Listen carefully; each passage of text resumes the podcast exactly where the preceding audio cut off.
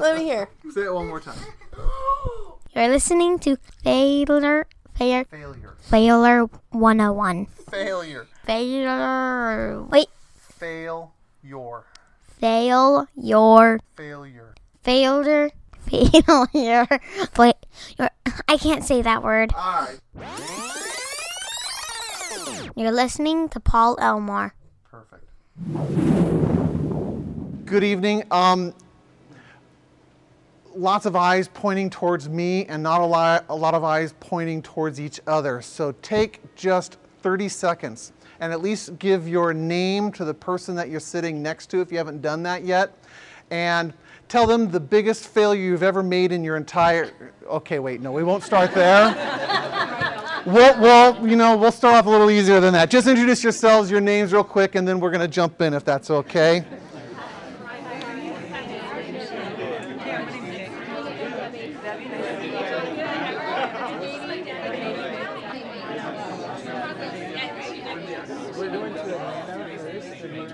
You guys have very long names. Imagine that. Can, can you guys hear me in the back? I will try to project. I will try not to yell at you and make it feel like you're being scolded all at the same time. This quote here by Mother Teresa, uh, when I came across it, it was, um, it sets the tone for what I want kind of this class, both tonight and maybe the next several weeks that we spend some time together. Um, this is the tone that I want to kind of keep in mind. Keep in mind that our community is not composed of those who are already saints. All the saints are welcome to stand up and leave now, okay? For those who aren't, it's made up of those who are trying to become saints. Therefore, let us be extremely patient with each other's faults and failures. Now, I got to admit, this class is actually pretty safe to teach because it's a topic that everybody has probably dealt with at one point in their life. It's pretty safe to say that everyone has made a mistake, has um, failed at something. But I will admit that I had a hard time putting it together because I'm sitting here going, I think there's some very good material. I think there's some stuff that I want to talk to these people about. But what if I put it all together, do all this work, and nobody comes? And it's a failure. and so I debated should I, shouldn't I? Should I do this? Shouldn't I do this? What do I do? How do I? And then it hit me. If I don't actually give it a shot and try it, what kind of credibility do I have to teach it? Fair enough? So, thank you for coming and not making this, you know, me and two people sitting in a sea of lot of empty chairs. We'll appreciate you making me feel good here, and so far we're off to a pretty good start. So I really, really appreciate it. Let's give you a quick outline of where we're going to go. Does everyone know that this is an eight week class? Is that new information? Okay. We're not going to cover everything tonight. Um, I actually have taught this in four weeks, and it is smoking. We're just snapping through, booking through everything. Eight weeks is a little bit more leisurely pace, so I want to show you kind of where we're going to be, uh, so you have you know what to anticipate, and you can find out. Yes, that's the week I want to come. That's the uh, topic which I think is going to resonate most most with me. So tonight, oh look at that! I am just jumping ahead. Okay, uh, I shouldn't make mistakes we're going to talk about the concept of where did we learn we shouldn't make mistakes? Do we actually believe that? Do we not believe that? How does that play out? We'll talk a little bit about that. Next week, we're going to talk about my mistakes prove that I am bad. We're going to talk about the difference between shame versus guilt, what that looks like, what types of shame there are, how that shapes kind of uh, how we view ourselves, how we view the world around us. So if you're familiar with some of those terms, shame versus guilt. Um, if you think you suffer from shame, suffer from guilt, suffer from both, um, next week might be um, one you might enjoy. We have week three. I'm afraid to try new things. Question already. This is fantastic. Yes. I was wondering, do you have this printed out, or if I wanted this, should I be writing all this down? Yeah, you should memorize this because this is what you're going to need to succeed in life. Um, I'll give you a couple resources for that. You don't have to try to copy it all down tonight. We um, had some resources, but they didn't get copied But that's okay because, see, again, the other nice thing about this class is anything that screws up, guess what? You got the instant out. It's a failure. We're going to learn from it, okay? We're going to just move through it. So, safest class in the world to teach right here. Um, for those who want that resource right now, failure101.org, okay? It will actually describe all these classes in there. There's a blog on there that has lots of examples of failures. Um, did you hear about the baseball game a couple weeks ago? The perfect game that got stolen because yeah, talk about a failure that's in front of the entire world. So stories like that that resonate well and make my heart happy because like, okay, good. Number one, it wasn't me, and number two, someone else makes mistakes too. So yes, that's available, and we can have all this available for you. So week three, I'm afraid to try new things. Um, risk taking, um, how, when to do that, when not to do that, what healthy risk looks like, what unhealthy risk looks like. All of these things have to do with failure in some way. Okay? If I make a mistake, sometimes I'm afraid to get back out there again. So risk taking is an important component of failure. Shame versus guilt kind of shapes how we view ourselves, which is kind of the root of some failure. We'll look at some of that tonight as well. Week four, it's going to be I need to make up for my mistakes. Any guesses what that one's going to be about? I need to make up for my mistakes.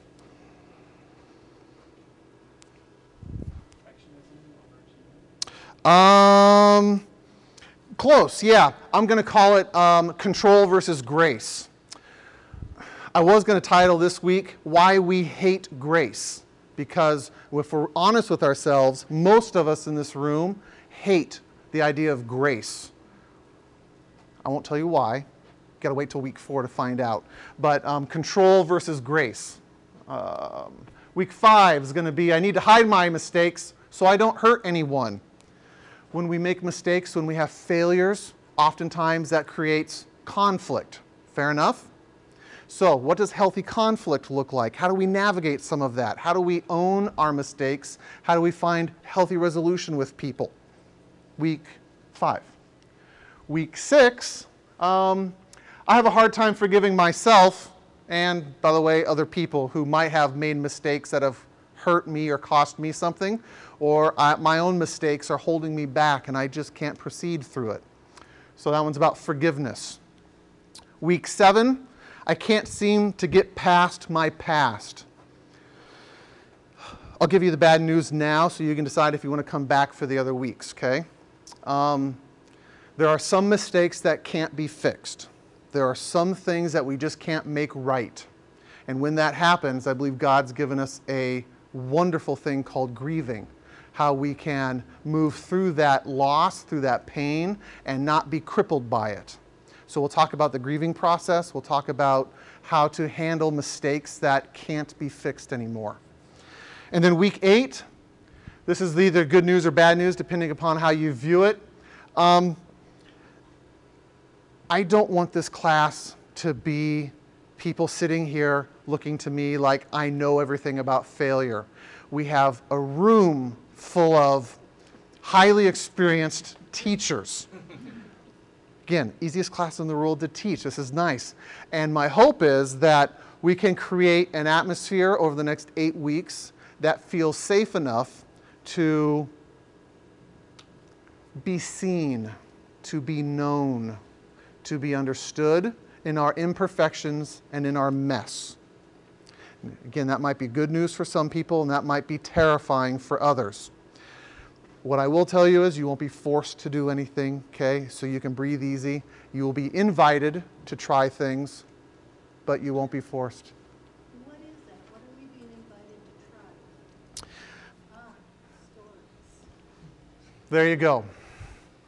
Or to ask the questions, because the one person who is brave enough to ask the hard question usually asks the question that everyone else in the room isn't brave enough to ask yet. So the depth and wealth uh, and well of knowledge that's sitting in this room right now, we need to tap into. We need to um, learn from each other.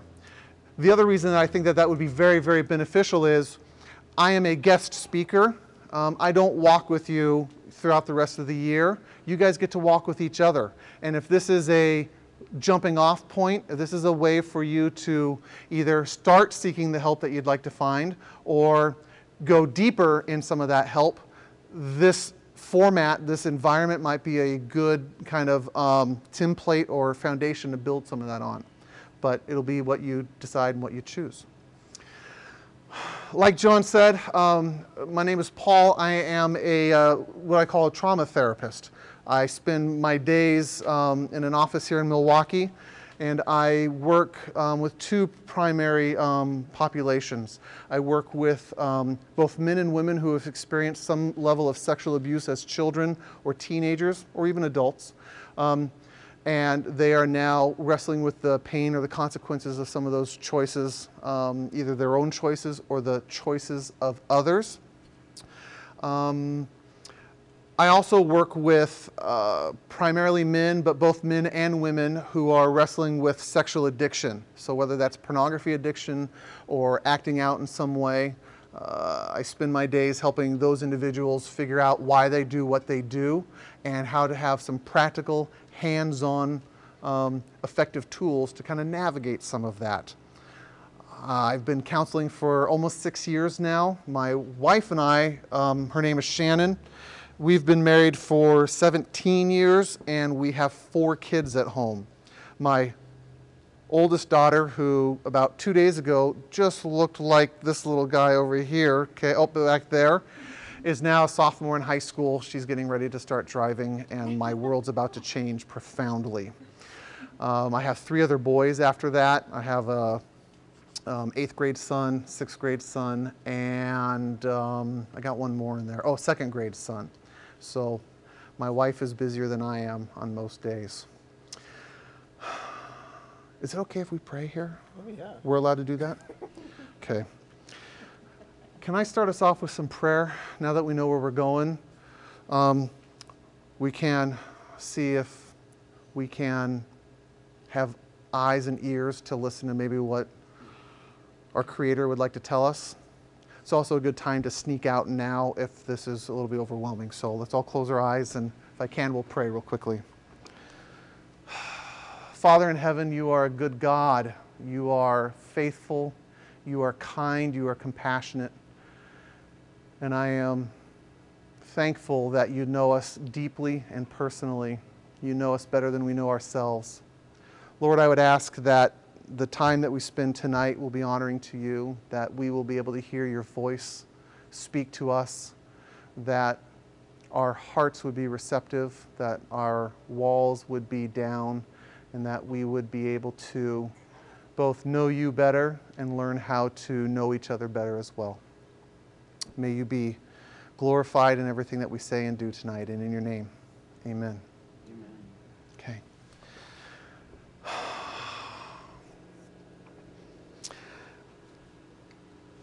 I'll admit that my failure experience, the failure class right now, got started with a um, very strange event, one that I never expected it. I was taken uh, uh, by surprise. I was off guard when this lesson walked up behind me and smacked me upside the head so hard that I was reeling from it for a couple days.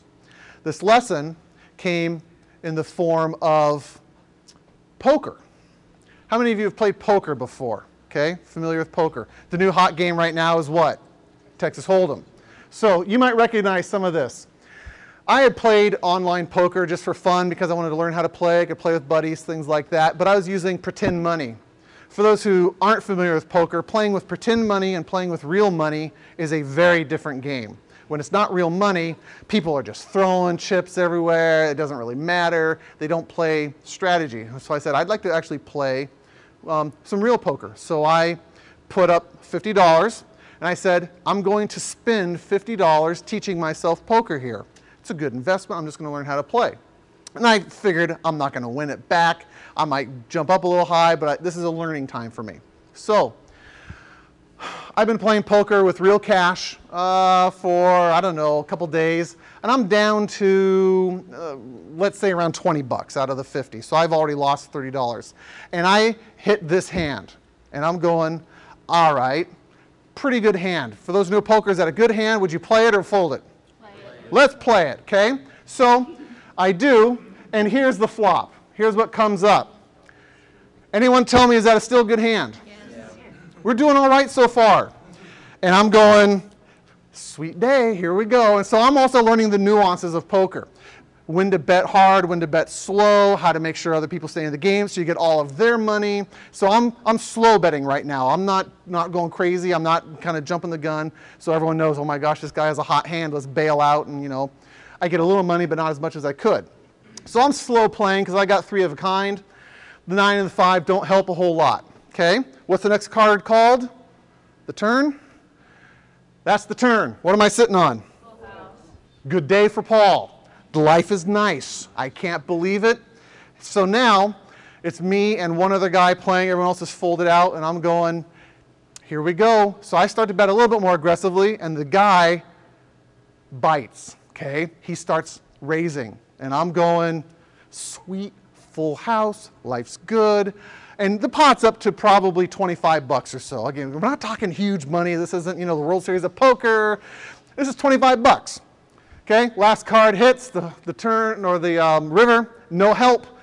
Sweet. No chance of a straight. No chance of a flush. Full house. High hand. Anyone know the stats? Anyone really into poker? What, what's the percentages on that hand being a winning hand? It's around a 99% chance of that being a winning hand. So I'm betting hard, and he is not backing away. The world is good. I'm taking his money. Here we go. We're up to about 30, 35 bucks. I've got 15 bucks in or so, all that. And now we hit, and now we um, do the turn cards. I'm going, sweet. He has three of a kind, but it's three of nines, isn't it? It's not.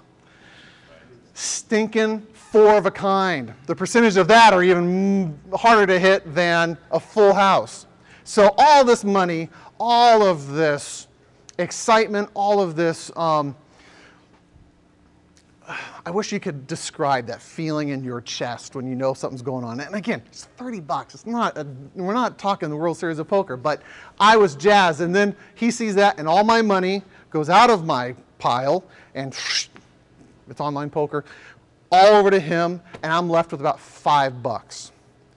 And at that moment, I felt my heart, I felt this knot in my stomach just wrench up, and I excused myself from the table. I got five bucks now, and I wandered around the house going, Oh my gosh, what did I just do? I was foolish. How could I have made that mistake? How could I have not seen that happening? and I beat myself up for two solid days. Two solid days. I should have known, I should have known, I should have known. That's the script I hear playing in my head. Now, you guys look like smart folks. Should I have known he had four nines? No. You sure? Okay. So you've come to the same conclusion that it took me two days to come to the conclusion of. And what I what I bumped up against was a statement that I've heard, and I didn't understand the magnitude of it until I experienced it, till I played it out. It's this statement right here Was I playing to win, or was I playing not to lose? The difference is this when you play to win, when the numbers look good, when the risk looks manageable, when everything looks like it should be going well, get in the game play, play hard, play aggressively. Don't be afraid. But the lesson I learned growing up in my home was never risk, always play it safe, especially with money, okay? Always play it safe, never risk, and, and be as wise as you can by, by knowing as much of your environment around there playing not to lose means as soon as he started betting hard, I should have gone, uh oh, this is getting kind of scary. bail out, bail out so that I can save my two or three dollars and I don't get put into a compromising situation. When you live life that way, as I had done my entire life, you know what that looks like? It's a life that doesn't have a whole lot of adventure. It doesn't have a whole lot of spice. It doesn't have a whole lot of growth opportunities. It means you play it safe. You don't take, you don't even consider trying anything or being seen or participating in anything because there you run the risk that you might get hurt. You might make a mistake, it might not work out. And so I spent most of my life playing it safe. And this poker game pointed that out because after I ran the numbers again, I said, I'm sitting on a stinking full house Queen's High. You better play because if you don't, you're going to be missing out. the $15 in that poker hand was about 10 sessions worth of therapy. I don't think I could have ever learned that if I would have paid for 10 sessions worth of therapy. The best 15 bucks I ever spent because this lesson right here, I got something going with my throat here, excuse me.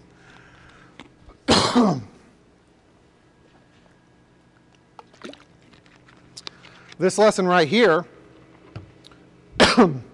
was the epitome of my life that defined how I saw the world. And I said at that moment, I don't want to live this way anymore. I'm tired of it. I've lost so much already. It's time for me to try something different. And so, a stupid poker game said, let's change life. But that means I have to try different things. I have to start risking things. I got to do all these things around failure. And that's when I started this journey trying to understand some of this. More bad news. If you um, were attending the class believing that I'm going to teach you how to avoid failure, um, again, we'll all bow our heads right now and you can get up and leave because this class is not about learning how to avoid failure. I can't teach you that. That's impossible. We have this thing called the human condition. We are fallible and sinful and broken, and we live in a broken world. And we can't avoid failing. So, we are not going to worry about how to avoid failure. Instead, what I do want to see if we can learn together is how to redeem our failures, how to learn from our failures, how to take something that is unavoidable and move through it in a way that doesn't hold us back, that doesn't hinder us, that doesn't cost us as much as it could. And that those, those moments that could be catastrophic can now be life changing. $15, a $15 failure, um, was a profound life changing moment. I redeemed that failure. And I want to show you that you can do that with all these other failures in your life. If you have questions as we're moving through this, you can just raise your hand. This uh, dialogue, conversation always makes us a little bit easier. So if you have, and by the way, I'm going to try to learn all your names so that in eight weeks I can call on you by name. Is it Steve? Yeah. All right. Thanks, George. No problem, Mike. Um, yeah, I was just gonna say like a couple things like how could you not play that? And secondly, like the other guy, I'm sure was sitting with four nines, going, "Man, I only got 15 bucks out of that." you know what Sure. I mean? So, Yeah, my 15 bucks. that's good. Sure. You know, Yeah. four of a kind. That's rare, yeah, especially in Texas. It is rare, especially in Texas Hold'em. Queen high full house. Good, stinking grief. I kind of was the guy with the nines, except I had the pair of twos.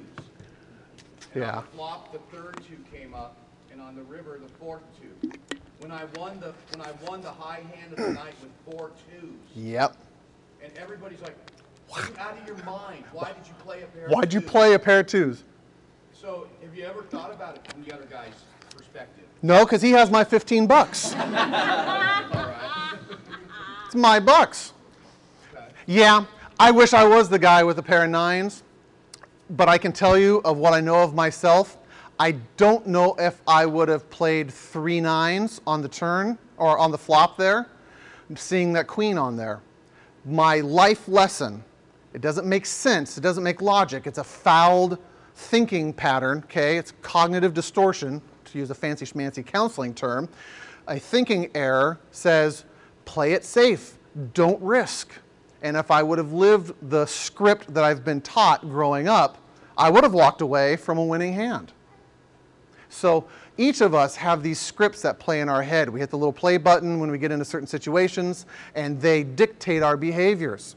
the more that we can become aware of what those scripts are and we can evaluate is this accurate, is this inaccurate, we, became, we, we become more self aware and we become less prone to being kind of blown and tossed or manipulated around by, by circumstances. We take a little bit more power, we have a little bit more um, strength to handle the rocky, the rocky parts of our life. Does that make sense? Perfect. Anyone know who Thomas Watson is? Thomas Watson is the CEO, was a CEO of a little small computer company called IBM. He, um, back in the 60s, had a manager working for him. It's this side of the room. It takes my voice away. I'm going to go away from you, Danny, man. You're messing me up. okay. He had a manager, and as they were doing some big projects, um, this one big project was um, racking up um, in money invested into this project eight, nine, ten million dollars worth. $10 million mark, the project falls apart. The manager who's in charge of this says, I just lost the company $10 million. Anyone guess what happens next? you get that little pink slip that says, Thanks for coming, but you know, find another job. So this guy's sitting on it for a couple days going, I'm to get fired, I'm to get fired, I'm to get fired. Finally, the call comes. Thomas Watson, CEO of the company, calls him in, makes him sit in the waiting room of the executive board, you know, the big mahogany walls, the big power pictures, makes him sit there for a while. He can see Thomas Watson in his office kind of storming back and forth. He knows he's about to get a very good firing. It's going to be one for the record books. He walks in, sits down meekly, humbly. Thomas Watson says, Do you know why I have called you here? And the guy goes, I absolutely do. Um, I'm about to get fired. And I'll read the quote here, okay? Says, Fired? Hell, I just spent $10 million educating you. I just want to be sure that you learned the right lesson. $15 in poker, $10 million thing. But the concept is the same. Thomas Watson understood that this guy probably, if he's learned the right lesson, won't make that mistake again. And that education, why in the world would he want to lose it? And so he saw the value in the person and said, I'm going to get more traction out of this one experience than I ever will if he never made a mistake. And he doesn't fire him, he doesn't scold him, but he teaches him, he molds him, he shapes him. How many of you seen The Lion King? Perfect. Uh, how many of you seen both the cartoon and the theater production? I took my wife um, on Thursday to go see the theater. Pretty amazing, pretty nice. um, and so Friday, I'm having uh, coffee with John Gone back there, and we're talking about the Lion King. And his eyes light up like a little kid in a candy store because he starts going on and on and on about all the lessons in there. And I'm going, John, give me a break. I got all the lessons from the Lion King. You're, you're taking all my good material. You remember the scene in The Lion King after they come back? How many have not seen The Lion King? I should ask that. Okay. The two guys with the beards that look a little less colored. All right. We'll give you a break. Your homework is to go home and watch The Lion King, okay? the Lion King, they're coming back from the elephant graveyard. Um, Simba, Nala, the two lion cubs, have been frolicking, got in trouble. The hyenas are about to eat them. Bad news, I'm giving away the plot. You're going to be disappointed already. Um, and they're coming back. Mufasa, the big, huge lion, comes in and saves them. And now all four of them are walking back from the elephant graveyard. Remember that scene? And the line here is great because in this deep, thick, growly kind of voice, Mufasa says, Zazu, which is the crazy bird, take Nala home. I need to teach my son a lesson and Simba drops into the grass and his ears pin back like good scared animals are supposed to do because he knows I'm dead. my, I'm dead, I'm dead, I'm dead. I, I, I compromised myself, I compromised Nala. Bad news. And so dad takes him up to Pride Rock or wherever it is, and does he scold him? Does he shame him? Does he berate him? what does he do? He takes his son and he is very direct and says, I was scared and I am not happy with you right now. But here is the lesson that I want you to learn. And he embraces him and he wraps him up, and they end up playing around with each other and becoming stronger in that moment, not weaker. Rhetorical question. Hmm. How many of your parenting experiences were like that? Okay? Again, rhetorical question. I don't want to have the answer. But I can tell you my story, and that would have been a foreign scene. That would not have been familiar territory. Make a mistake, and I know what happens. and I learned what to do when you make a mistake. Failures can be redeemed, failures can be used to teach and to grow and to change from. If you want to increase your success rate, you have to double your failure rate. Same guy, Thomas Watson. If you want to increase your success rate, a very different way of thinking about it. You have to try and fail and try and fail and try and fail and try and fail. And along the way, you're going to hit success after success after success. But you got to be willing to fail along the way. Imagine that. Is that kind of a skewed perspective for you? All right. Say again? Oh Very good. Yeah, absolutely. If you are in sales, how many no's before you get a yes? All those things. Some of us that don't have that constitution. I know I don't. One no, you don't like me? Oh man, shoot. This week we're talking about the belief around failure of I am not supposed to fail. I'm not allowed to fail. I shouldn't make any mistakes in my life. I think that we learn that perspective from three primary areas in life. I want to talk about those a little bit. What if there was a place in this world where you were encouraged, you were supposed to try new things, you are supposed to learn all sorts of new skills and tasks and information. And after you are given all of that direction, after you're taught all that stuff, the person who's teaching you says, All right, we're going to let you go out and try it on your own. And it really is this spot over here. Man. After you try it on your own, we're going to do a quick evaluation to see how well you did. And the areas that you don't do so well in, we're going to just go ahead and spend a little bit more time working on that so that you can improve that, be feeling really good about yourself, and move on. What if there was a place like that in this world? Wouldn't that be nice? What would you call that? What? Home. I'm going to call it actually school. You go to school, right? And you're supposed to say, I don't have this information. Please teach me, teacher. And they give you this information. And then you take an evaluation. Those are called tests. And you see how well you do on those tests so that so that the teacher can now know, oh, we need to keep working in this area because this area is not quite right. And we're going to help you become as good as you can. And it's filled with nurturing and kindness, and it's filled with um, affirmation, it's filled with um, um, creativity, all those things. You're laughing again. Is that typically what schools look like right now?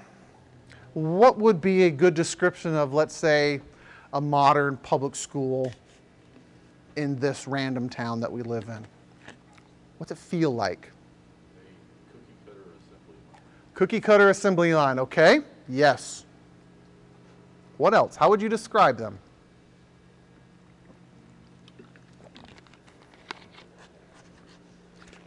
Is it about, say again? I was going to say tests are more ways to know who's failing, There you go. just so you know if you fail or not. Yeah, tests are, let's prove, let me just point out how bad you are, how much you have failed. They actually have that word, you failed, okay? And the weight gets put onto the performance component of the of the school rather than the learning component of that. And I think most of us, again, if your school experience was like my school experience, it was new understanding to me when I heard that school was supposed to be about learning. School was about performance. School was about evaluation. School was about telling you how good you were rather than, you know what, we want you to be different and to change and to move out of this. And when some of these concepts were first introduced to me, you know what? School is supposed to nurture you, it's supposed to um, let you try and fail and try and fail and try and fail. And along the way, there's this one person who knows you good enough to say, Oh, let me help you with this area so that you don't keep failing in that, ar- in that same area again and you can grow and change. I don't think those, there's many of those schools out there. Um, again, John Gunn and I were talking, and uh, any of you heard of TED Talks? TED Talks is kind of these major thinkers in the world. Addictive. If you jump onto the website, you just keep clicking on link after link after link. They're amazing concepts. that They talk about all sorts of stuff. And came across this one called Tinkering School. Tinker Schools. And basically, you take a pile of kids, you throw them in the middle of a wood shop, and then you say, all right, guys, let's make a roller coaster out of, you know, skates and two by fours and milk crates and all sorts of other things. And we got two weeks to do it. How do we begin? And they let the kids from six years old on up to, you know, 12 years old, they're using power saws and drills. And along the way, the teacher, the facilitator is saying, here's how to use a drill so you don't drill through your leg as you know, putting it in a two by four and they're teaching them. And at the end of this two weeks, they all take rides down the roller coaster down the hill in the back of the school. It's about learning and growing and changing. And that guy there, I wish I knew his name, I can't remember, he understands that education, that teaching is about discovery. And discovery happens through trial and error, through failing, through um, exploration. And he's he said, you know what? I'm just going to build my own school and see what happens. Let's, let's, you know, see how many other people like this model. Big hit. Lots and lots of people signing up for it. I would sign up for it, and I'm, you know, not 6 to 12. Be a heck of a lot of fun. Um, I think our school environment crushes our spirit. It starts to help us judge ourselves according to other people as well. Oh my gosh, that person got an A and I only got a B minus. That must mean what? We make an evaluation, a judgment about ourselves. They're better, I'm worse.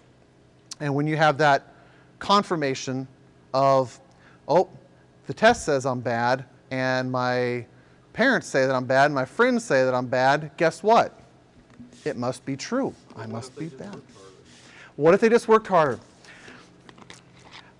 I'll clarify. Characteristic of me in school. Yep. I'm going to clarify something right here. I don't have a suggestion on how to fix the problem. I'm simply saying, here's what I think can be learned from a broken system. I think the system needs to be evaluated and, and fixed, um, but I don't have that suggestion. I wish I did. That will be, you know, let's make that week nine, and we'll build a whole new school and see if we can, you know, get a lot of people to sign up for it. There are some people who are driven a little bit more intensely. Um, there are some people who um, aren't and that plays out in natural consequences. I, I totally understand that. It would be more of the environment of wouldn't it be nice if there were teachers who recognized this and understood that and were able to nurture along the kids who need to hear that encouragement where it is about discovery and understanding rather than did you hit the benchmark in the state test so that we can get our funding and all those other things still. I'm not, I'm not here anti-school at all. I am saying that you put multiple children starting at five or six years old, you put them into a system that reinforces certain things, they tend to walk out of that system believing certain things about themselves. I think that's the first place we learn this kind of view of ourself around should we fail or should we not fail. Second place, um, I already heard it shouted out over there. Our home. Exactly. We're going to talk a little bit more about this uh, more in depth uh, next week when we talk about shame and guilt. But our home environment. Up on the challenge course, we. Does anyone know not know what a challenge course is? I want to clarify that real fast. Challenge course is um, basically a collection of um, ropes and cables and logs and climbing equipment up, usually in trees, and you strap in and you start doing these what are called initiatives, where you um, you know you pile a bunch of people on a log and then you try to move past them, and it's an experiential learning kind of opportunity where you're creating an environment to, for self-discovery. So, as a facilitator up on the challenge course, we have this one game called Diamond in the Rough, 25 stones on the ground, and the object is to move from the starting stone through, a, through an invisible pattern that's in my head as a facilitator to get to the ending stone. The only way to discover what that pattern is is to take a step and to see if it's right or wrong. And if it's wrong, you go to the end of the line and it's the next person's turn. You have to remember all of the steps for all the people prior. Um, it can be kind of um, taxing on the brain. There's rules around helping and not helping, all those things. And if we could run Failure 101 differently, I'd put you all in initiatives rather than sitting here being lectured at, but time and space and all those things. But Diamond in the Rough, 25 stones on the, on the ground. I was running it with um, a group of women who had um, about eight or nine women. All of them had um, a sexual abuse history. They were part of a recovery group. And as we were running the weekend, uh, we did this event. And as we moved through, we moved through, the last woman to get onto the pattern um, moved halfway through the pattern and ended up stuck on one stone, and she couldn't remember what the next step in the event was. And so she stood there. I watched her start to drop, her face drop, her emotions drop, and you can see them kind of welling up inside of her. And I said, Tell me what's going on. And she says, Right now, I hear all these things in my head. You're not good enough. You're not smart enough. Why even try? Give up. You're not as good as your sister. Blah, blah, blah. She's standing on a stone, but all of these scripts start playing. And I ask her, What would you like to do? First time she's ever been asked that. Because if you want to step off the stone and be done, you can do that. How many times have you done that in your life before? And she said, Many times. I've walked away from so many things in my life because I felt stupid and dumb. And I said, If you could do it differently this time, what would you like to do? And so she stood there and she just takes a step onto the next stone. And with all the compassion and tenderness in my heart, I say, That's not the right stone. and so she drops her head and she walks off the, the, the board. And I say, Hold on, stop. Would you like another chance? And she stopped, stopped and thought about it for a minute, and she, finally she said, Yeah, I think I will. So she goes back and stands on that stone. She looks around and she steps on another stone, finally. I'm sorry, but that's not the right stone. What would you like to do? This time she didn't walk off the board, she stepped back. And by now the tears are starting to flow because she's so uncomfortable because she's not allowed to try again. She's never been allowed to try again. She's supposed to have it right the first time. Even though no one's taught her, she's supposed to. The script's playing over in her head. She's not allowed, not allowed to make mistakes. What would you like to do? She takes another step. I'm sorry, that's not the right stone. And I, I couldn't have scripted it any better. There was about seven options. Guess how many times she got it wrong? Six. The right stone was the last one. I actually think that, that it was probably God a little ordained there because she finally steps on the right stone. And when she steps on the right stone, she knows the rest of the pattern and she finished out the rest of the course perfectly. But it was that one sticking point. And when she gets done with the course, all the other women, there's this eruption of just, yeah, how about that? And she, for the first time in her life, heard that she's allowed to try again, that she's allowed to learn from her mistakes, that she doesn't have to just give up or quit. I had another high school gal on our high events. it's called Tarzan's Alley. It's a series of about 12 rope loops, and you have to stand in one loop, put your foot in the other, they're about that far apart, and get yourself swinging back and forth, and then shift over and kind of move over. It's killer on the upper arms, upper body. It's really, really hard, especially after you've done a bunch of the other stuff. And as she's moving through, she gets about two thirds of the way through, and she falls off right where everybody falls off because their arms give out and they're just tired. And this high school girl, when she falls off, she's in a harness, she's in a rope, she's belayed, she just gets lowered to the ground safely. She hits the ground and she unclips the belay and then starts to take off the harness. And I'm going, hold on a second, hold on a second. Tell me, you know, why are you taking off your harness? She says, well, I fell off. I'm not allowed to continue. And I say, what do you mean you're not allowed to continue? Well, I fell off the event. I'm not allowed to. Once you fall off, you're not allowed to go through it anymore, right? I said, well, actually, on our course, we have different rules. If you come off, you actually are allowed to get back up and go again. In fact, that's why we have this rope ladder right here, you know, three feet from where you're standing, because lots of people fall off at that exact spot right there. You can climb back up the ladder and just finish out the rest of the course.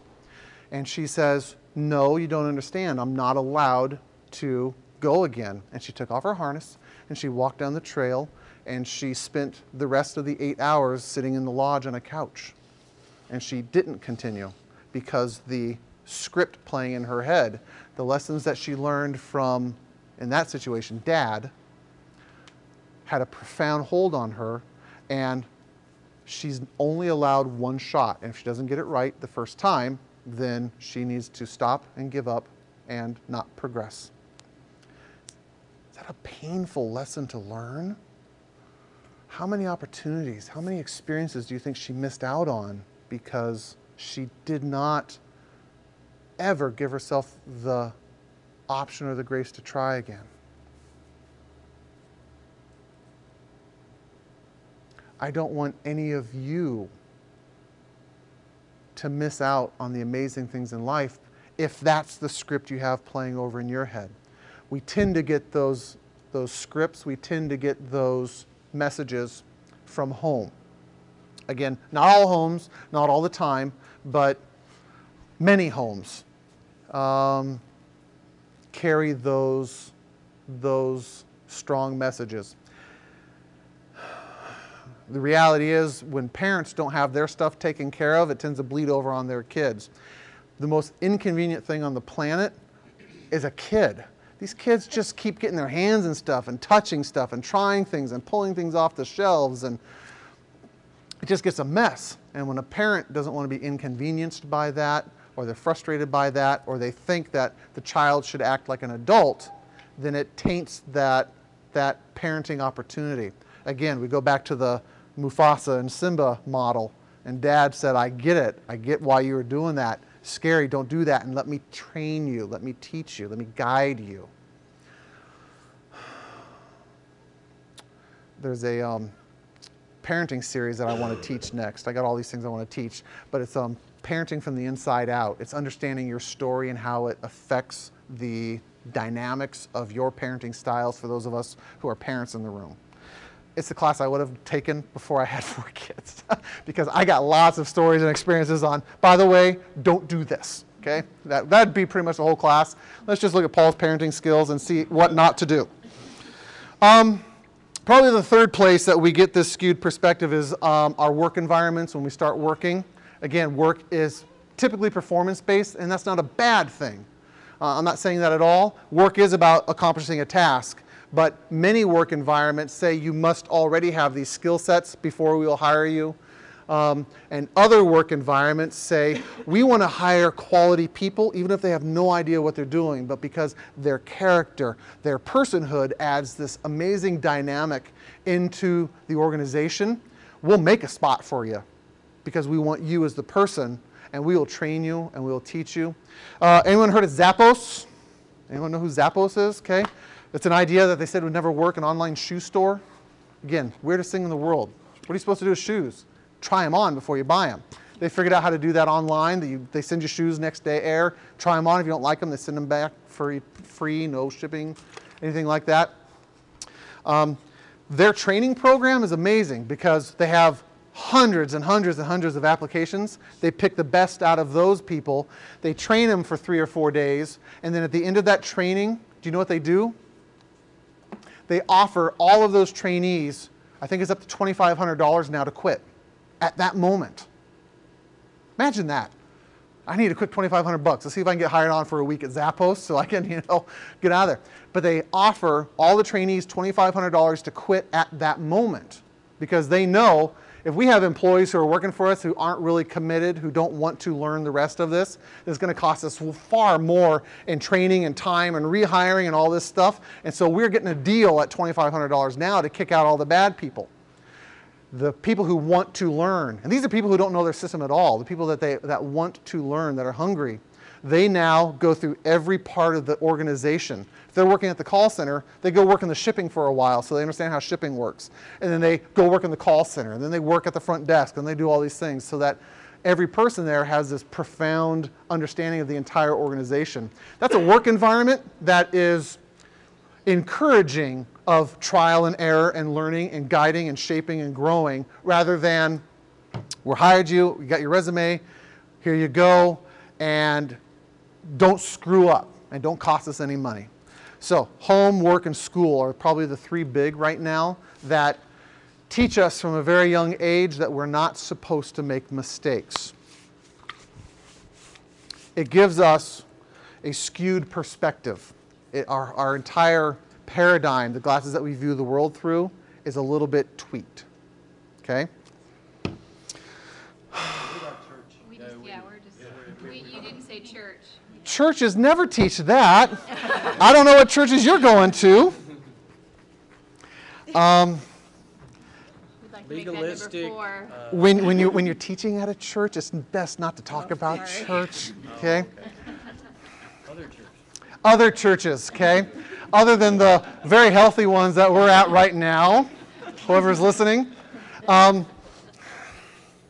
yeah, I was going to cover church probably next week, but um, Okay. actually on- on the grace, the week, I think four, whatever that is. Um, for those who have grown up in the church, we tend to hear other things rather than you are loved and accepted the way you are. The whole, you know, you were loved while, once while you were a sinner, okay? We don't quite understand that and we get stuck on the, you know, don't drink, don't chew, don't go with girls that do kind of, you know, rules and stuff. So, yeah week four or five, whatever the grace one was, we'll talk about it there, okay? Skewed perspective. Um, one little small thing here. Uh, reason why failure hurts so much is what I call the reality of failure. Um, failing requires humility. It costs us our pride. I would like to be seen as the guy who has it all together. And when I spend a lot of time and energy trying to maintain that, I tend to hide my mistakes, not put myself in places where I might make mistakes. I try to av- avoid any situations that have any smatterings or smells of, of putting me in a bad situation. When we try to hold on to our pride, we tend to be afraid of mistakes. When we try to hold on to our image, the facade, Failing requires genuineness, authenticity, and honesty. By the way, this is why individuals who wrestle with addiction have a hard time with failure because maintaining the facade, maintaining the fantasy that addictive substances and experiences provide means you don't have to face reality. And reality is filled with failure, reality is filled with mistakes. And so the, the addictive process plays into the anti failure mentality. Yeah. What if you're a recovering addict and if you fail at recovery, your life is basically over? Exactly. For, for people in recovery, we, we gravitate towards this black and white thinking. Yep, I have to do this perfectly, and if I screw up at all, it means I'm not doing the process right, I'm not working the steps right. That's it. I need to give up and just go back to the life I lived. Right? What do they what do they have you learn early on for a 12-step recovery? You have to stand up and say what? Hi, my name is Paul, and I am a insert addiction here because what it does is is it removes that. And it requires that humility to be able to do that. People who have started to come to terms with that have a much greater success of moving through their recovery with any level of success because they no longer expect perfection. They are aware of or comfortable with their humanity with their messiness. They can live in the gray a little bit easier. The reality of failure costs us pride, it costs us image or the facade, and finally, it costs us whatever was risked. My poker game, I lost 15 bucks. I could have used that 15 bucks on something else. The guy who was at IBM, he lost $10 million. That's not small. When we risk things, we have to understand that it's going to cost us whatever we risk, whether that's relationship or cash or success or image, um, we have to be willing to put some of those things on, our, on the line for us to get healthy. I don't want to sell you the idea that learning how to risk, learning how to fail is easy. I hope I'm not doing that at all. I am saying that we can survive failure. We can't avoid it, so we can survive it. I sat on a platform 30 feet in the air with a gentleman who had just gone through our high course. He'd gone through the Tarzan's Alley, he's gone through this thing called the Burma Bridge, he's gone across the Wobbly Walk, and now he's sitting on a platform getting ready to be clipped into our zip line, shoot 300 feet down the, down the course into the trees. Um, and I'm saying, you know, how's it going? How's the day been so far? And he's going, fantastic, it's been good. I haven't fallen at all, I've been doing really, really good. And I said, how much energy are you spending trying not to make any mistakes? And he goes, a lot of energy. I'm exhausted. What if, what if you took that energy and instead of trying not to fail, what if you used that energy and learned what to do when you do fail? I'm not saying go out and try to find the failures, but we can't avoid them. And you're working awfully hard to never make any mistake ever again. What if you take that same energy and start devoting it towards what to do when I do fail. Because that way you don't have to be afraid anymore. You, you have that recovery system. Um, it's like knowing how to swim makes it a lot easier to go out on a boat. You know what to do if you fall overboard.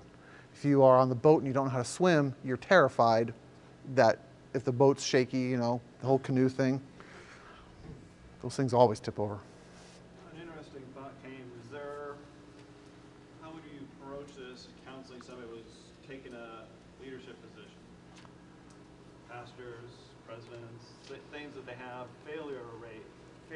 Very obvious to a lot of people and will affect a lot of people, so they feel kind of um, not just only themselves, but that they would have a lot of impact on a lot of lives. Yeah. Brilliant question. Um, I'm going to totally dodge it right now by saying we're going to talk a little bit about that next week um, because I want you to have practical, concrete what to do with failure. I don't want it to be theoretical at all. Very hands on, um, experiential kind of um, class is what I want this to be. So I will give you the steps that you can do when failure happens, what to do with failure, like that guy needed to learn uh, up, on the, up on the course. And I think that it applies whether you are teaching this class, whether you are parenting, or whether you are the President of the United States. I think that it is scalable, um, but the costs are higher when, when there's more responsibility on that. That's one of the consequences of taking on a leadership role.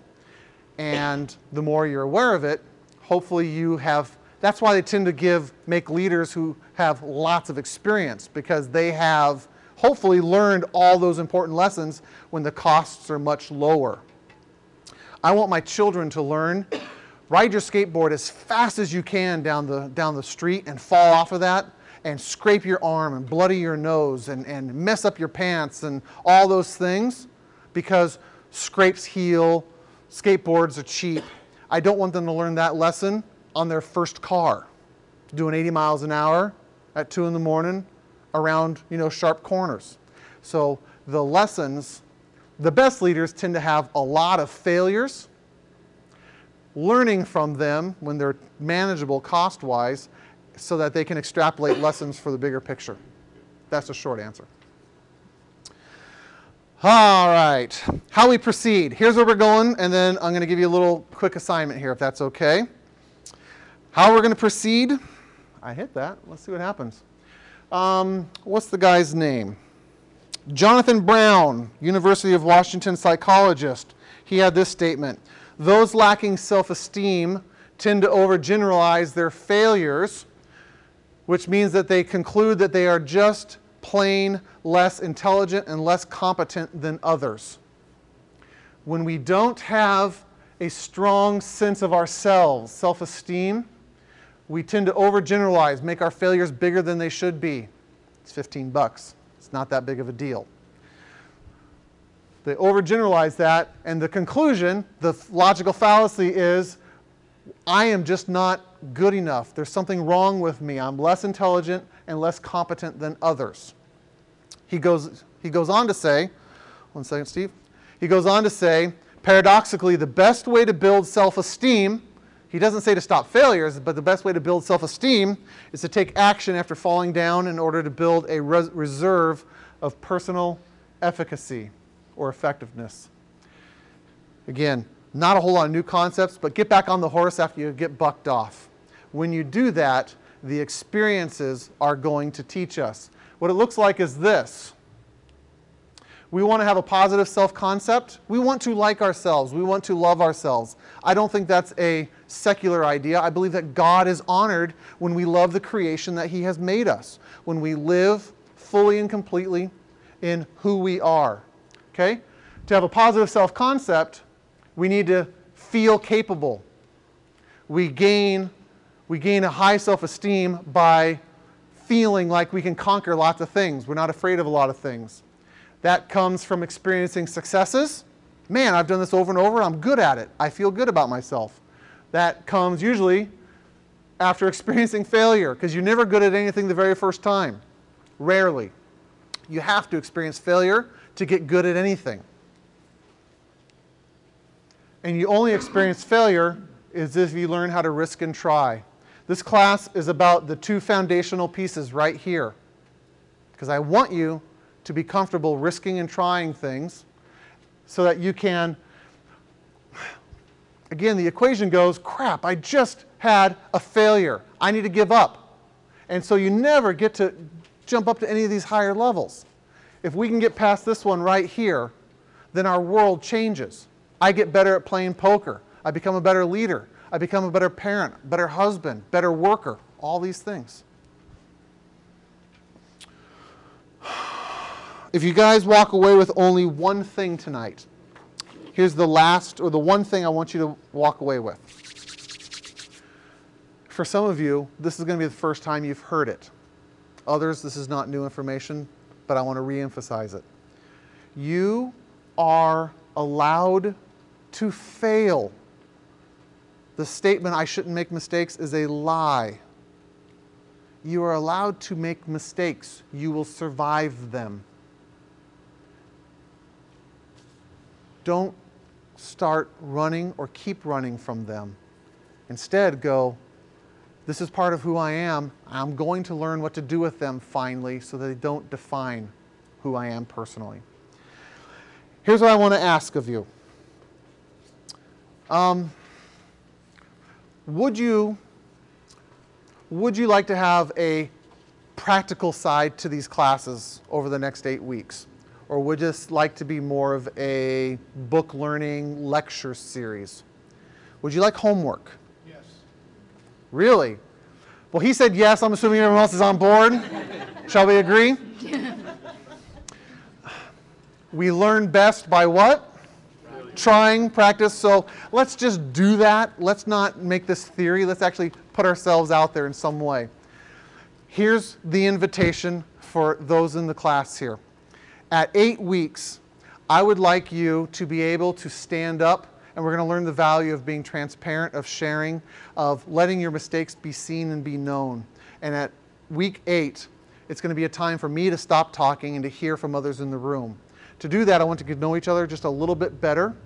And um, I, want, I want the room to be safe, safe but uncomfortable. I'm totally okay making you guys uncomfortable. I'm a counselor, so I'm supposed to do. But I want there to be an environment of safety because we don't learn when we're comfortable. We learn when we are uncomfortable.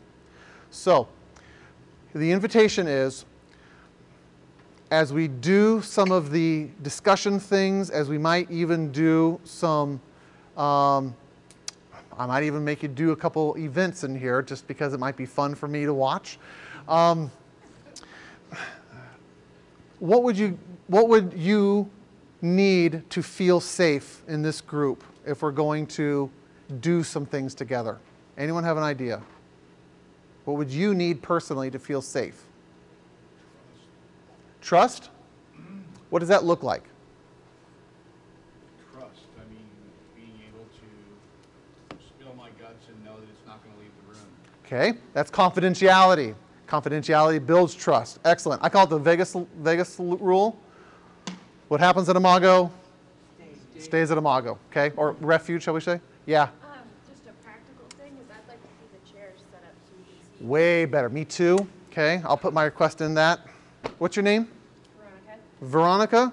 Okay, that was Veronica's request, so yeah. Caffeinated coffee, maybe? Oh yeah, so we, okay, we're getting the big things covered off here first. All right, coffee and goodies and sugar. Excellent. Yep. To feel safe, confidentiality was very, very important.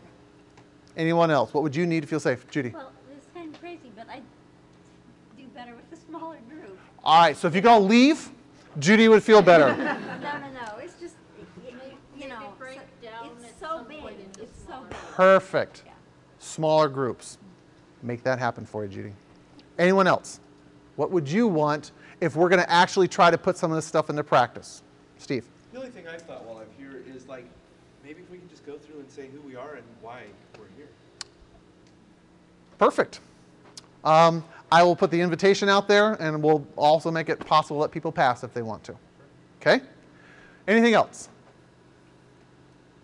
A sign in front of the door that says only real sinners welcome, theological ones must go somewhere else. Wow. All right. So, how about we spin that into the words um, authenticity, being honest? N- No. No? Overused, underappreciated words in the Bible is the word sinner. All right. Sackcloth and ashes or something? Okay.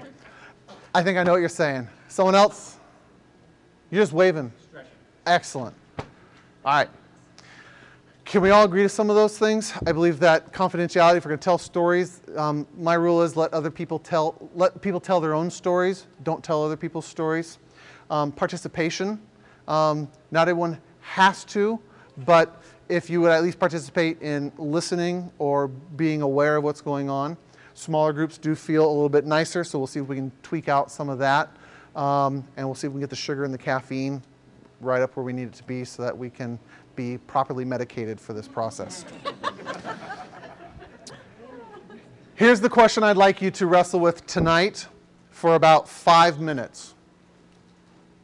If you are guaranteed success, if there was no chance of failure,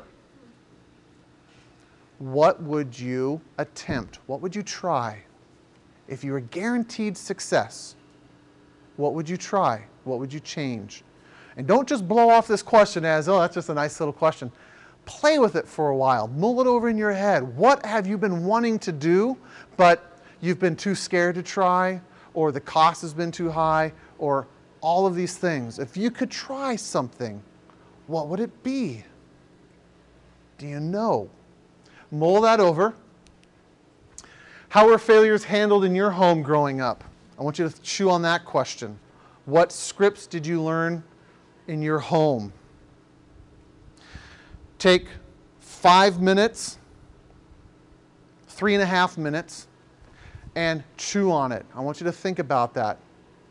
If you were guaranteed success, what have you been wanting to do, wanting to do, wanting to do, but have been either too scared, too hesitant, too worried about?